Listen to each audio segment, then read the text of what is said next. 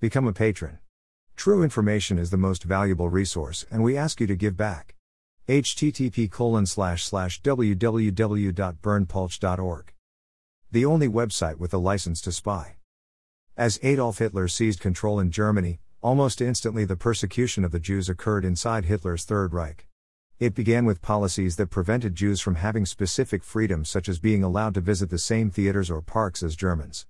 This was the beginning that resulted in the Holocaust and mass deportations to concentration camps such as Auschwitz or Bergen-Belsen. However, there was one Jewish man who Adolf Hitler spared, and he and the dictator of Nazi Germany went back a long way. Edmund Bloch set up a doctor's practice in Linz, and whilst Adolf Hitler was a child, he regularly visited the Hitler home.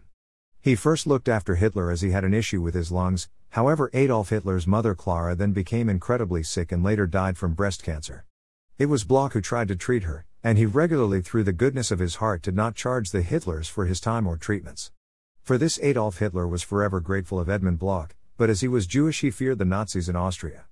However, Hitler warned the Gestapo to keep a close eye on Bloch, and the doctor managed to live a normal life during the mass persecutions of the Jews. He even was allowed to sell his house, and gain safe passage to the United States of America granted by Hitler himself.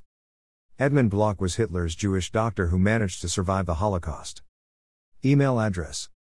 Subscribe.